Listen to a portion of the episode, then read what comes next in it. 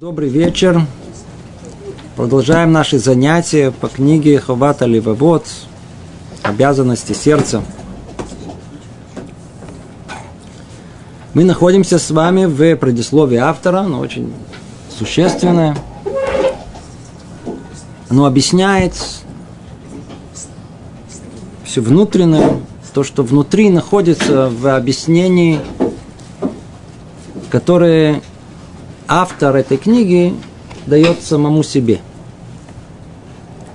Он как бы приоткрыл нам свою душу, чтобы понять, что предшествовало написанию этой книги. В его фокусе обязанности человека перед Творцом. Что мы обязаны? Присмотрелся он внимательно и увидел, что вполне возможно самая основная часть этого служения, она далека почему-то от нас. И эта часть находится в каком месте? Наиболее близком к нам, в нашем сердце. Присмотрелся он внимательно снова и подумал, а где все книги на эту тему? Почему не написано об этом, не объяснено подробно. Исследовал он все, что было написано, ничего не нашел. Стал думать, а почему, по какой причине. Может быть, разум это не обязывает, находит очень уважительные причины, может даже чуть-чуть напомним и расширим. Каждый из нас чувствует и ощущает, что у нас есть тело, у нас есть, скажем так, э, та часть, которую назовем это эмоциями. И есть та часть, которую называем это разум. Если Творец нам дал и то, и это, и это, дал нам все три части, значит, по-видимому, и то самое служение, которое должно быть Творцу, оно должно быть всеми тремя частями. Согласно тому, что есть у нас тело, есть у нас действие – Согласно тому, что у нас есть как бы душа, есть эмоциональная часть намерения, не намерения, а, а э, сопутствующего э, ощущения, которое должно быть, как то любовь, страх перед Творцом. И так как есть у нас еще и разум, то Творец явно должен был обязать и участие разума в служении Творцу. Та часть, которая касается тела, она открыта всем. Мы соблюдаем мецвод, соблюдаем, что называется, нашими частями тела. Ясно и открыто, написано много книг, есть Шулхана Рух, а та часть, которая скрыта, находится в нашей душевной части, в части, связанной с разумной деятельностью человека, увы, нету. Хотя разум это обязывает. И вот он начинает искать сначала разумные причины, не находят их, наоборот. Они все говорят о том, что мы должны это изучать, это должно быть частью нашего служения. Обращается к Торе, обращается к мудрецам. И везде находит подтверждение, что мы обязаны это все соблюдать.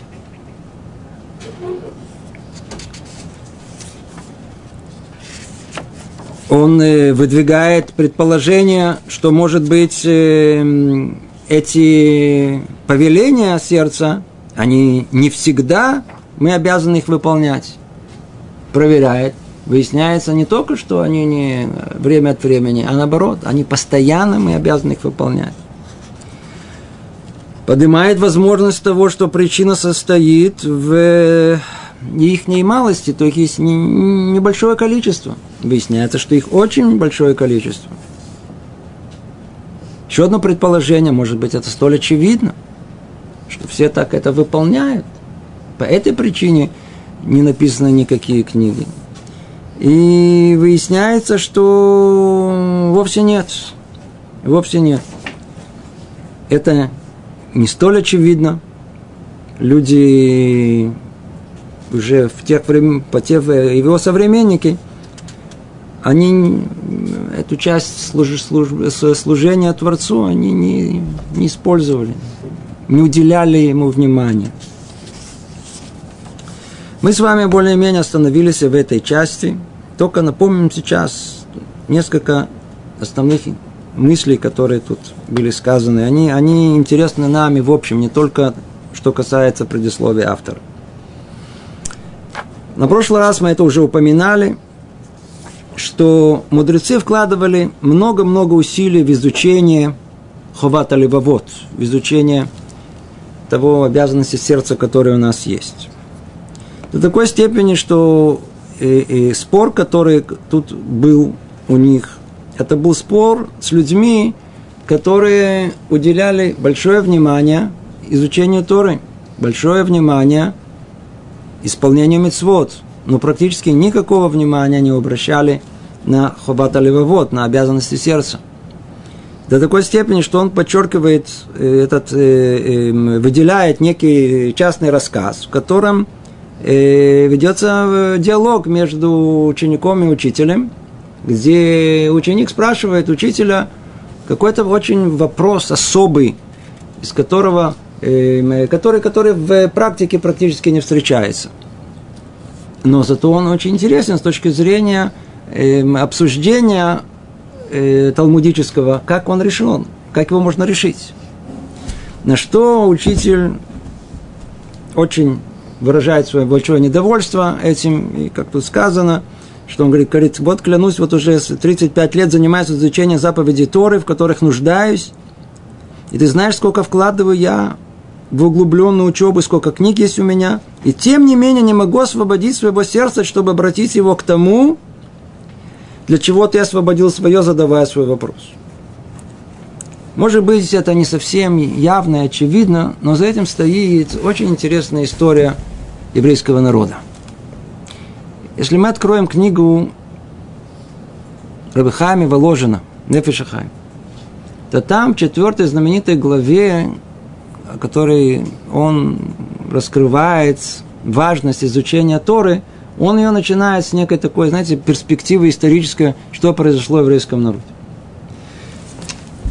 Это опять-таки для того, кто этим интересуется.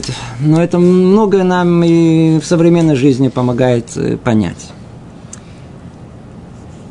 период, который мы называем Танаим, и период, который называем Амураим, то есть тот период, когда была э, записана Мишна и Талмуд. Это был пик, это была вершина э, развития еврейской мысли, еврейской жизни. У нас было некое постоянство. Нам как бы Кадош Барху дал какое-то, какие-то несколько, 300-400 лет спокойствия, когда можно было собрать и организовать э, всю еврейскую, все еврейское наследие. Записали, тогда э, систематизировали, приложили огромные усилия, было все исследовано. Жили величайшие мудрецы и праведники, которые только могли быть. Они оставили величайшее наследие. Это тот Талмуд, это то, что основа всего, что еврейского, что у нас есть. С тех пор, помните, мы говорили, что э, жизнь в Вавилоне, она приходит в упадок. По разным причинам, это не наша тема сюда входить. И евреи начинают кочевать. Часть в Европу, а часть в Испанию. И с тех пор происходит такая, это что называется, э, э, наднеда. То есть начинает сатан, сам сатан искать еврейский народ, толкая его, как всегда, то ли в одну крайность, то ли в другую крайность. Надо просто знать, в чем его роль. Да, как Творец, Он сотворил этот мир. Творец, Он э, совершенен, то и мир совершенный. А в совершенном мире нет места испытаниям. Испытание должен внести кто-то, кто-то бунтарь какой-то, который все равновесие, которое там находится, он должен каким-то образом это разрушить. Как это можно сделать? Очень просто. Каждый из вас знает, если есть какой-то маятник, только подойдите, надо только в нужный в момент его раз еще чуть-чуть подтолкнуть, пах, куда-то улетел в другую сторону. Так воздействует и сатан мире. Так вот, уже во времена, которые предшествовали э, Рабейну Пхай, были, были мудрецы, много евреев, которые начали изучать Тору для изучения. Они входили в самые такие тонкие каверзные вопросы. И для них это было просто ну, одно удовольствие, интеллектуальное удовольствие. Они видели, они видели в этом каком-то смысле мудрость. А у евреев это не, не совсем у нас принято это. То есть мудрость сама по себе, которая она не привязана непосредственно к Торе, она не приветствуется. Еще об этом мы дальше поговорим. И тогда, когда тот же Рабейн Бехай, он увидел эту ситуацию, то на, любое, на любое отклонение от нормы есть всегда такой противовес, который мудрецы должны были установить. Тогда он пишет книгу. Эй, вы оставили обязанности сердца, что вы в одну сторону ушли, все нормально, да, Тора, люди самые э, достойные занимаются этим делом, но вы, что называется, как-то сдвинули акцент в одну сторону. А где же обязанности сердца, где, где, где, где все повеления, которые мы должны исполнять в разуме, в намерении, в чувствах. И они начинают писать книги. Хувата Левовод – это первая книга, которая была в этой области. Известная, которая нам были еще, ну, менее, но это одна из первых.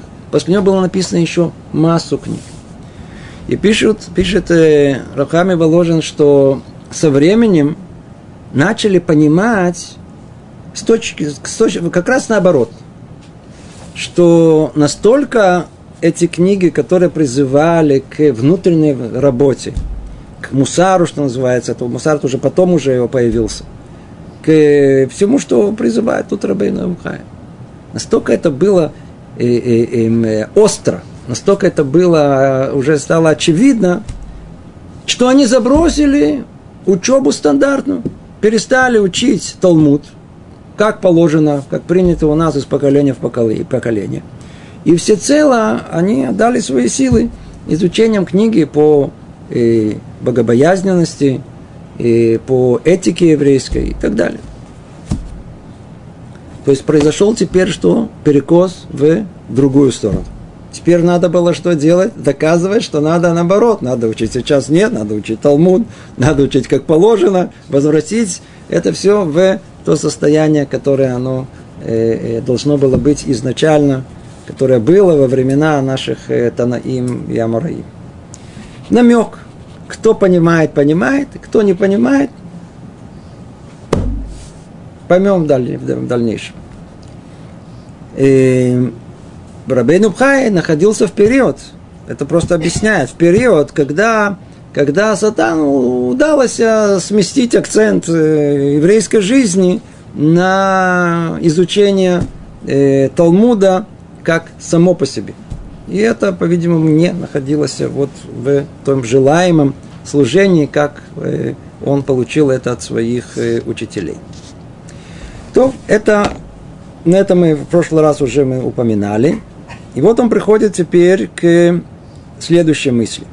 И она тоже, она фундаментальная, центральная, мы тоже на ней чуть остановимся, потому что это касается вот такого очень глубинного понимания еврейской мысли. Спрашивает он тут одного из э, э, мудрецов, почтенных мудрецов Торы, относительно некоторой части всего того, что он тут говорил о мудрости сокрытой, служении, э, обязанности сердцем. Он сказал, что вместо углубленных изысканий можно найти ответы на эти и подобные ему вопросы в традиции. В традиции, полученной нами от наших отцов и учителей. Ну, я возразил, что такой путь подходит лишь тем, кто не способен к углубленным исследованиям из-за малых познаний или слабого понимания. Однако тот, кому силы его ума позволяют проанализировать и досконально понять, что он, то, что он получил по традиции, и только лень и легкомыслие, и легкомысленное отношение к, заповеди, к заповедям и к Торе препятствует этому – он будет наказан. Почему?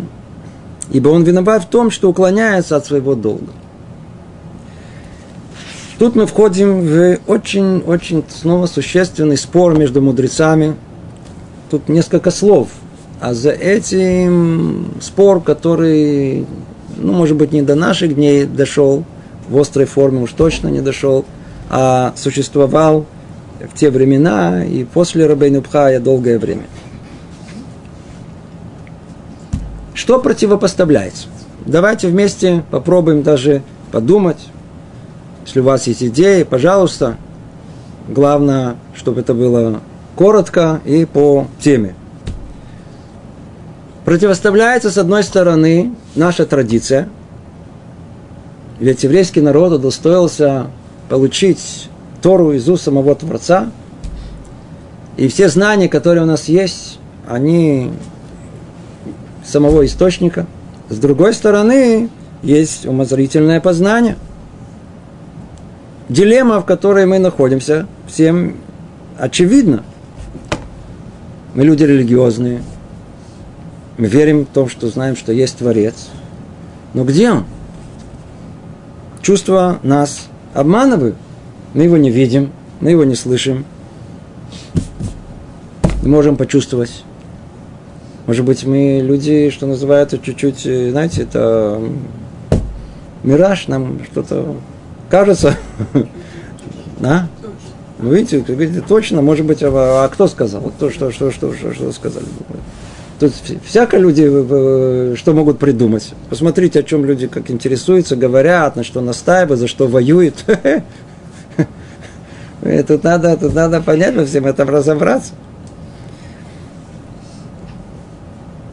Этот вопрос, который мы будем обсуждать его еще и сейчас, и в дальнейшем, это тот вопрос, который будет в центре стоять тут э, разбора нашего. Но сейчас обратите внимание, на что, что утверждает Рабейну Хай. Это очень-очень важно понять, что он утверждает. Он из дальнейшего, что, как мы прочли, его мнение однозначное о том, что еврей способный сам исследовать эти повеления скрытые, обязан этим заниматься. И если он этим не занимается, а почему не занимается? Что же, кроме лен, лени простой, бытовой лени, ему это мешает, или каких-то других выдумок, которые он себе может придумать? Если не лень, то он был бы обязан этим заниматься. Он обязан этим заниматься.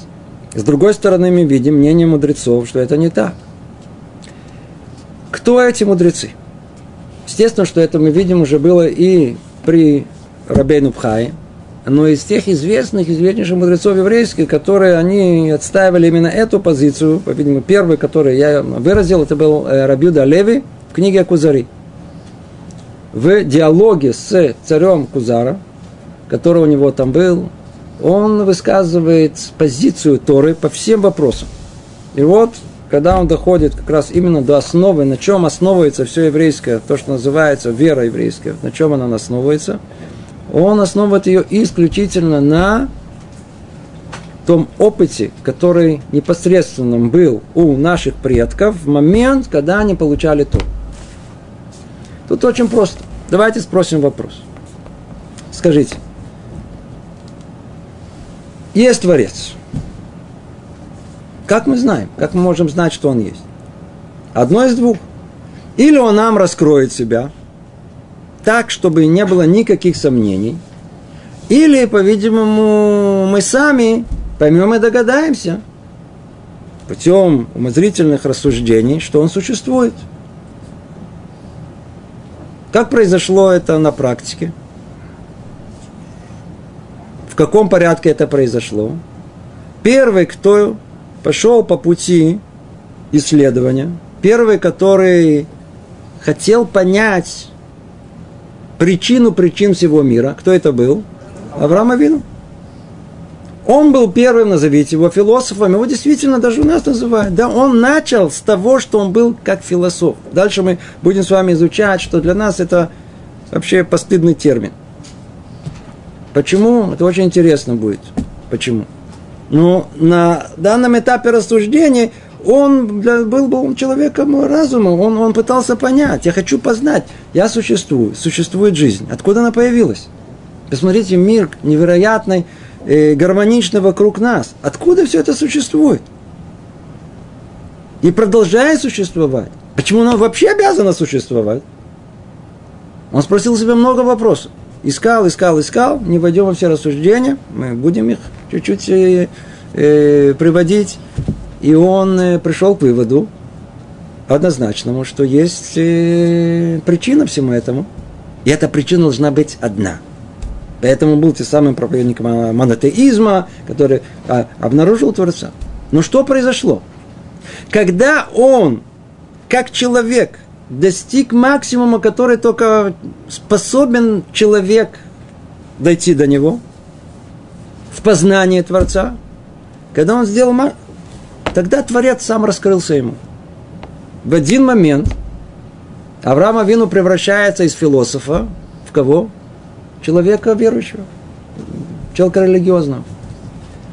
И проводит четкую ясную границу между этим и этим –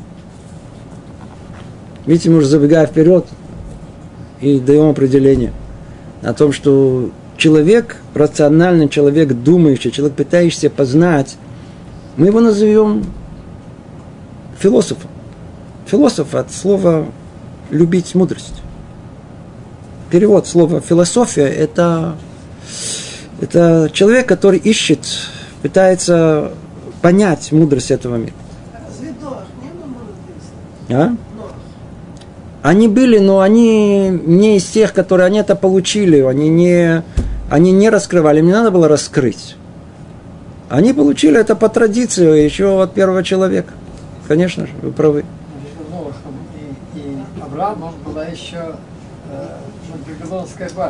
И, э, тем не менее, и тем не менее, а, и тем не менее, Авраам, он, он, он был первооткрывателем в том смысле, что он это пришел к Творцу не посредством наследия, не потому, что у него была традиция, которая, а посредством того, что он сам понял, искал, искал, искал, искал, постепенно до нее дошел.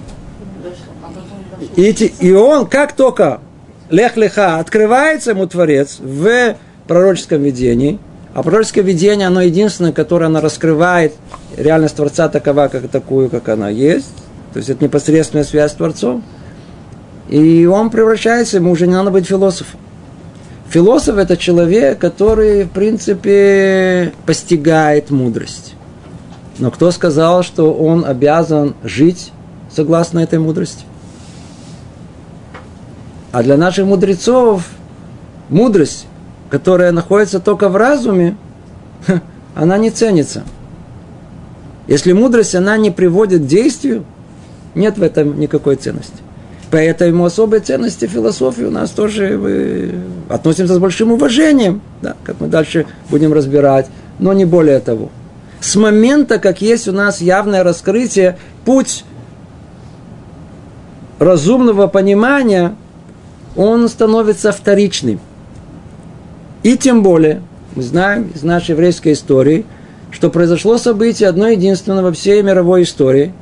Не было такого до того, и после того нигде, можете проверить, ни в каких источниках тех времен, после этих времен, у всех народов мира, где только в любые времена, у никого даже как, как, как какая-то фантастическая идея не приходила придумать о том, что весь народ являлся свидетелем того, что Творец им раскрылся. Ну, просто как идея, это никому в голову даже не пришло. Такая идея только находится в одном единственном месте, одном источнике, который в еврейском народе есть.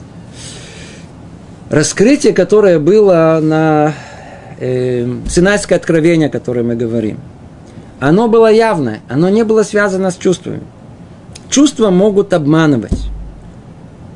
Человек скажет, вы знаете, я видел Бога. Ну, расскажите, что вы видели. Он вам расскажет. Говорит, вы знаете, я тоже видел вчера тоже очень интересную картину. У меня был, так сказать, тоже это. Чувства могут о нас обманывать. Слышали, видели, что может быть галлюцинации, что угодно может быть. Порой действительно один человек скажет, мне что-то раскрылось, очень интересно, мне тоже раскрылось. Идите докажите, что это все один он, он, он, он, он считает, что ему раскрылось, другой другому раскрылось. Веру всего народа можно только установить на основе того, что раскрытие будет одинаковым у всего народа.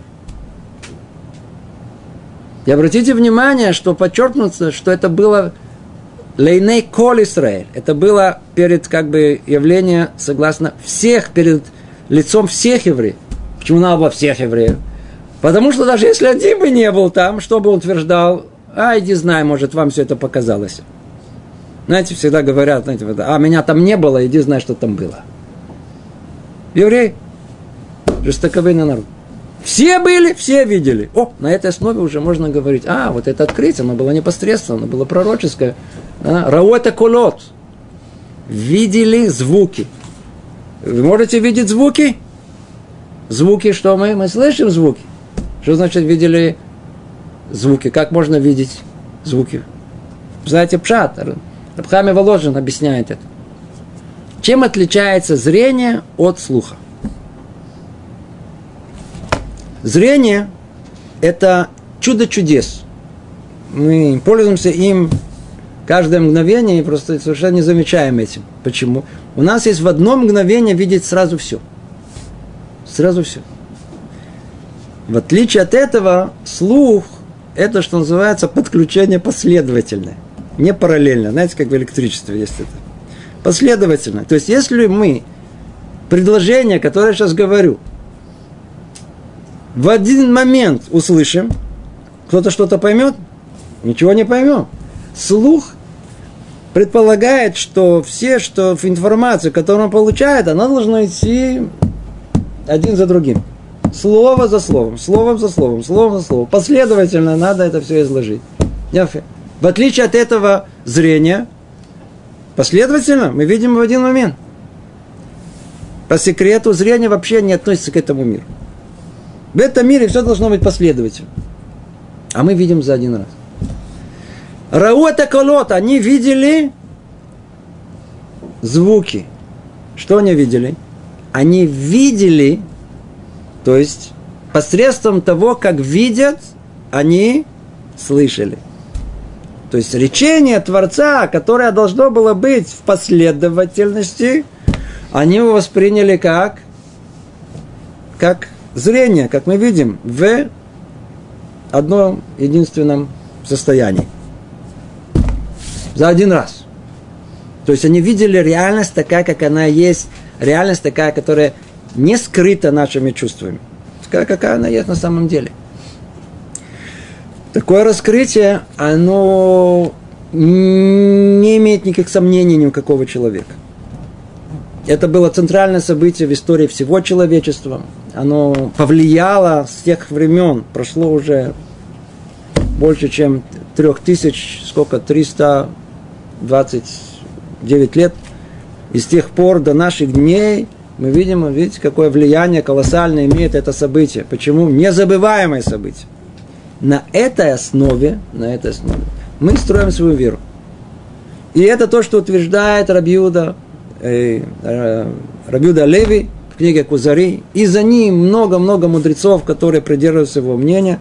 С тех пор, с того момента, когда произошло раскрытие Творца перед нами, у нас нет никакой надобности быть философом. Не надо нам исследовать ничего.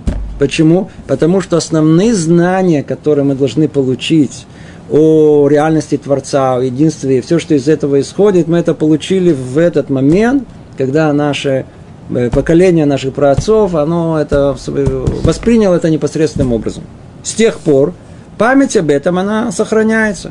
И мы прекрасно знаем, насколько досконально эта память, она сохраняется в нашей традиции, до какой степени. Практически все мецвод, они называются Зехелей Тиат Мицраем, она память выхода из Египта. То есть память о тех событиях того года, когда Творец раскрылся нам. Так каково же мнение Рабену Бхая? И не только его, Расак, Рапсадия Гаон тоже считает, как э, Рабену Бхая, то же самое Рамбам, великий Рамбам, точно так же, такое же мнение имеет. Что же тут кроется за этими противоречиями? Ответ тут очень простой. Никто из наших мудрецов, он не оспаривает что основа еврейского веры составляет раскрытие на горе Сина. Нет спора об этом. Это основа. И тот факт, что есть Творец, Мы это знаем согласно, как тут сказано, Масорит, согласно поучению наших отцов и учителей. Это то, что мы знаем. Где же спор? Спор в другом месте находится. После того, как мы уже знаем, что есть Творец, как нужно к этому факту самому относиться? То ли отнестись к этому, как говорит нам Рабьюда Алеви, бет мимут, по-простому, называется простая вера, которая должна быть у человека в сердце. Отец мне передал эти сведения, я принимаю их, я доверяю своему отцу, своим э, учителям, я ничего не исследую, ничего не знаю. Что мне сказали, что надо делать? Надо делать Алиф Бет Гимель, это я буду делать, я буду исполнять. У меня есть доверие. Вера от слова доверие. Это путь, условно говоря, сыновей. Сыновей. Те, которые удостоились раскрытия их отцов, связи с Творцом, это путь сыновей. Путь сыновей. Что же нам говорит Рабейну Бхай? Он говорит, что же он оспаривает? Он оспаривает, не-не-не-не. Он говорит, естественно, что нужно нам, э, основа, основа это то, что мы получили на горе Синай. Но после того, как мы это получили, обязанности старые, которые есть, он приводит, твоя дата, айома, шавота, левавеха, и познай же сегодня, цитая, цитирует истории, обязанности истории, мецва истории.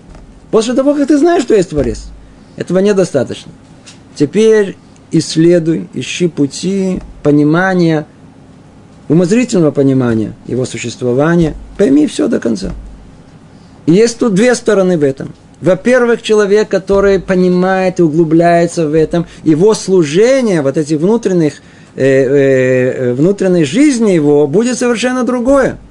Служение Творцу этих мецвод, э, повеление сердца будет исполняться совершенно по-другому. Это одна сторона. А вторая сторона, есть да, маляшив, ла пекоирес. Надо знать, что если кто-то спросит, надо ему ответить. Есть люди, которые говорят, ну что, смотрите, знаете, есть датичники, датичники, религиозные. Если как только слово сказано религиозный, все раз раз испугались, а точно, так сказать, это верующие такие, верующие. И обратил внимание, никто не хочет быть верующим. То есть ему говорят, знаете, среди в религиозной среде, да, бьет себе в грудь, я верующий, конечно, верю. Как только попадает в среду наших родственников, особенно на дне рождения где-то в субботу, да, так ты что, верующий? И все сразу, нет, нет, нет, я не верующий, это совсем не так. Верующий или не верующий? М? Так вот, оказывается, что Рабейну Хай, он считает действительно о том, что наша вера, она строится всецело на знании в конечном итоге. Но только порядок, он обратный. Мы принимаем как основу раскрытия Творца, которое было. Мы знаем, что есть Творец. Но каким образом сам Авраам Вину пришел к этому? О, это наша обязанность исследовать, понять, разобраться, углубиться – Тогда и будем знать, что ответить на дне рождения у дяди Бори в субботу, да. И будем знать э, для себя, что это значит. Наше служение будет совершенно другое. Мы будем уверены в себе. Не будем ходить прибитые, не будем ходить, так сказать, людьми, которые не понимают, почему они мучаются, одели э, шапочку на голову.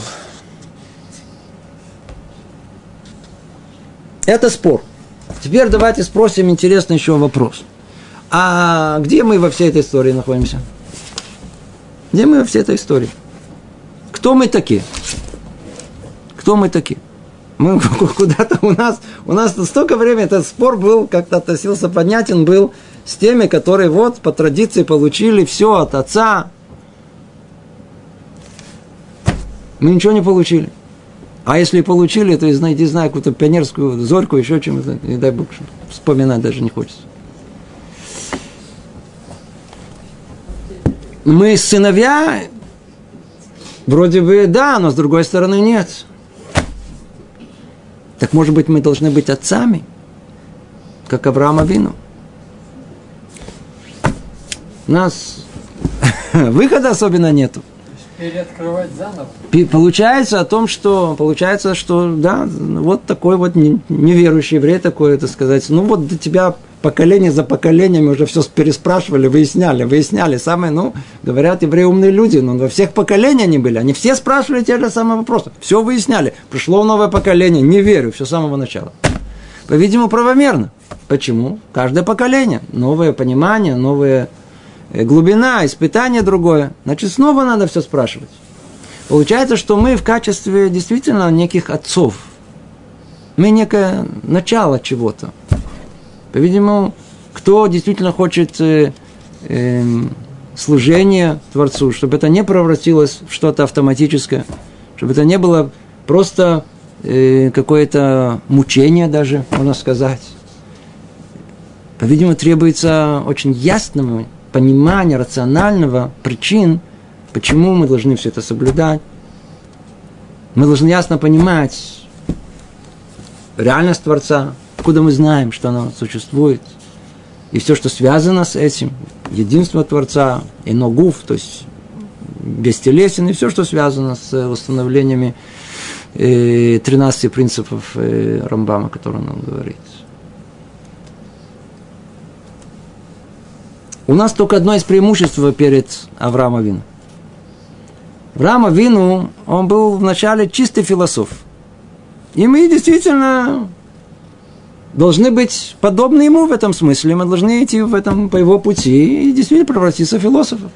Философы в том смысле, что мы должны рассуждать, искать пути, как э, понять, что Творец существует, и все, что исходит из этого, все хорошо, но у нас у нас большое преимущество, тем не менее. Мы уже живем в том поколении, когда мы уже перед нами уже э, вся история, которая уже прошла, и мы уже знаем точно, что уже произошло, и мы точно понимаем, за что наши предки, может быть, и не непосредственно мама с папой, но наши прадедушки, прабабушки, если только откроем, посмотрим наши картинки, увидим, что они у всех были, все, все оставались верными Торе из поколения в поколение. Почему мы знаем, что мы евреи? Сколько раз спрашиваю, вы евреи? Да. Откуда вы знаете, что вы евреи? Ну, мама с папой евреи. А почему они знают, что они евреи? Откуда они знают, что они евреи? А они почему? А да потому что за поколение, за поколение, ведь у нас же были не просто так, поймите, надо же, это же надо понимать. Это, я беру, вот смотрите, это надо картину как-то вот в голове держать. Вот я держу моего папу покойного вот тут за руку. Он держит кого? Своего отца, моего дедушку. Дедушка держит прадедушку. Мы держимся за руки. Но эта же цепочка идет пра-пра-прадедушка, пра-пра-прадедушка, я не знаю, как их звать.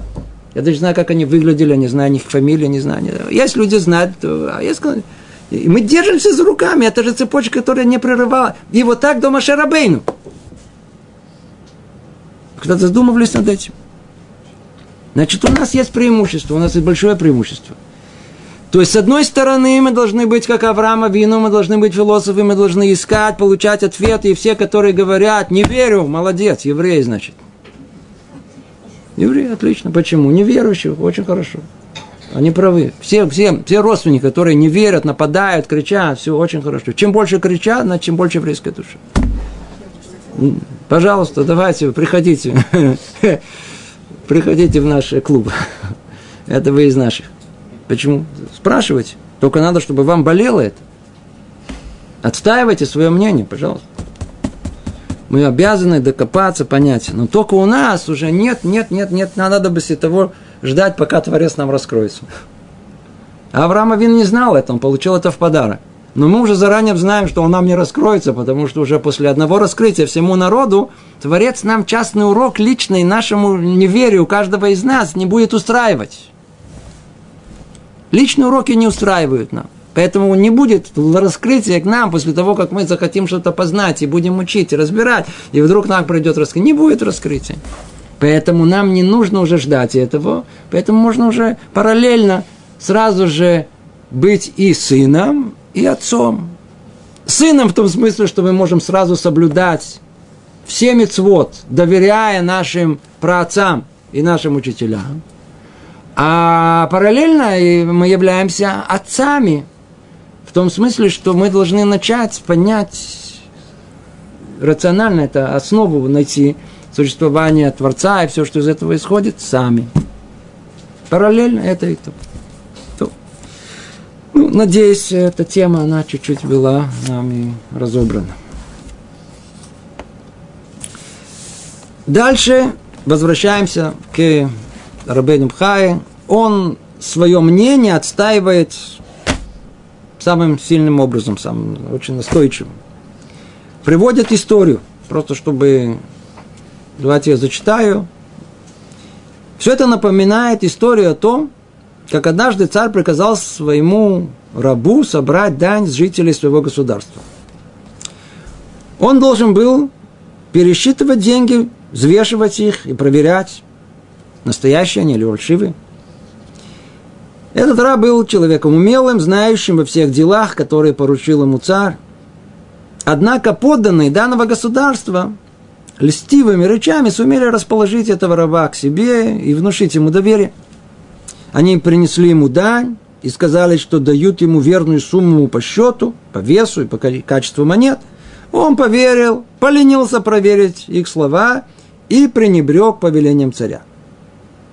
Когда все это стало известным царю, он приказал предоставить ему собранные монеты. А ну, принеси эти монеты все, пожалуйста.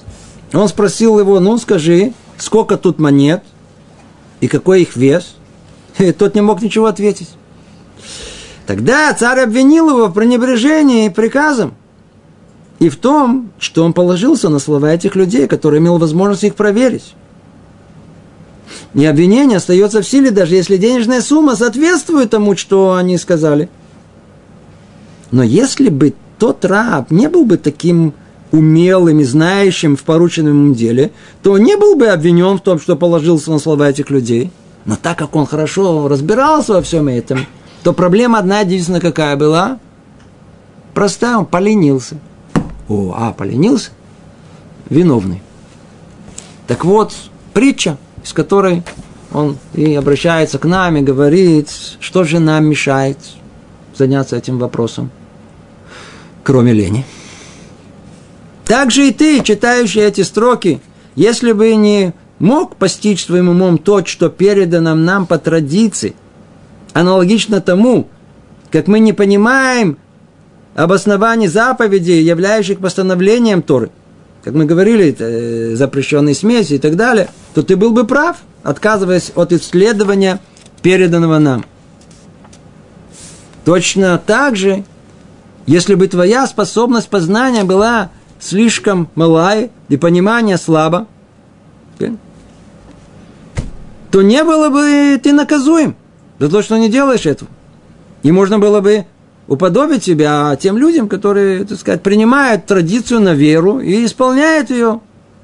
Однако, если ты муж, склонный к познанию и анализу, способный следовать до конца полученную от наших мудрецов традицию, которую не передали нам от имени пророков, то есть принципы веры, основы заповедей, то ты обязан воспользоваться всеми своими способностями, пока не достигнешь всеобъемлющего понимания, как со стороны традиции, так и со стороны разума.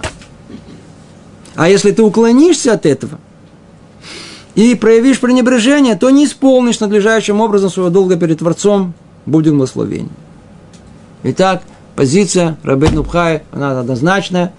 Человек должен, не должен, а обязан, и это мецва истории, что он должен посвятить часть своей жизни изучению вот всего, что связано с пониманием, внутреннего понимания Торы. То есть внутренними обязанностями, которые есть у нас в этой Торе, и то, что связано с прояснением реальности Творца, все, что исходит из этого. Это очень-очень существенная мысль. Очень-очень существенная мысль. То, скорее всего, мы уже э, исчерпали наше время. И давайте только подведем итог. Что мы успели сказать? В принципе, не так много. Мы не сильно сдвинулись с места. Может, на следующем занятии мы попробуем продвинуться гораздо дальше, быстрее. Э, но две очень важные принципиальные э, мысли мы с вами да обсудили.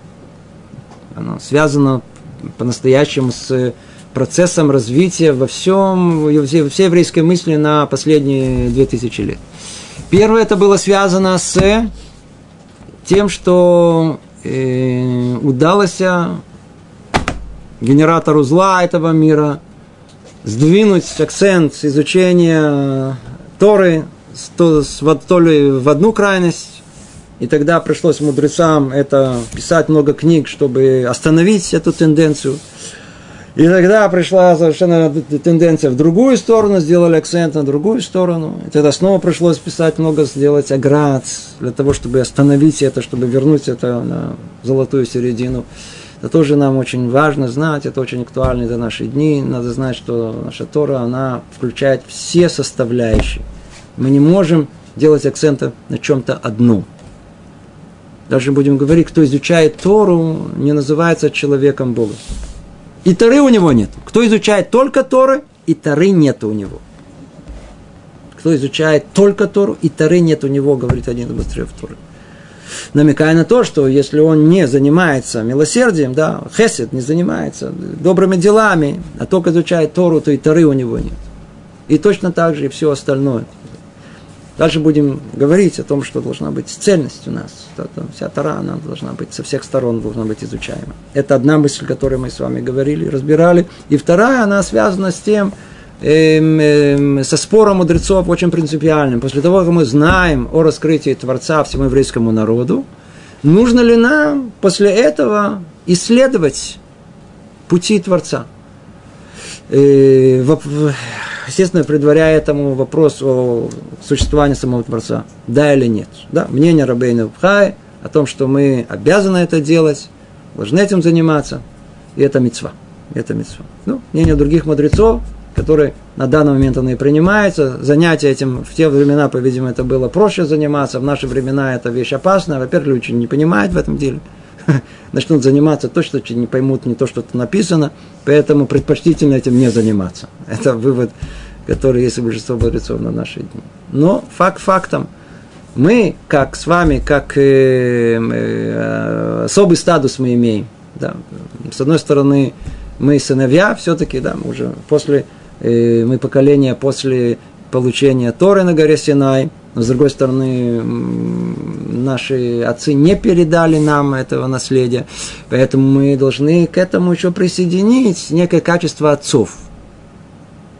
Суть их это первооткрыватель, то есть тот, который сам своими силами все ищет и исследует. Без Раташем, по этому пути мы и пойдем, параллельно, так сказать, и к исследованию мы должны быть как сыновья и соблюдать все, что в Торе уже у нас написано.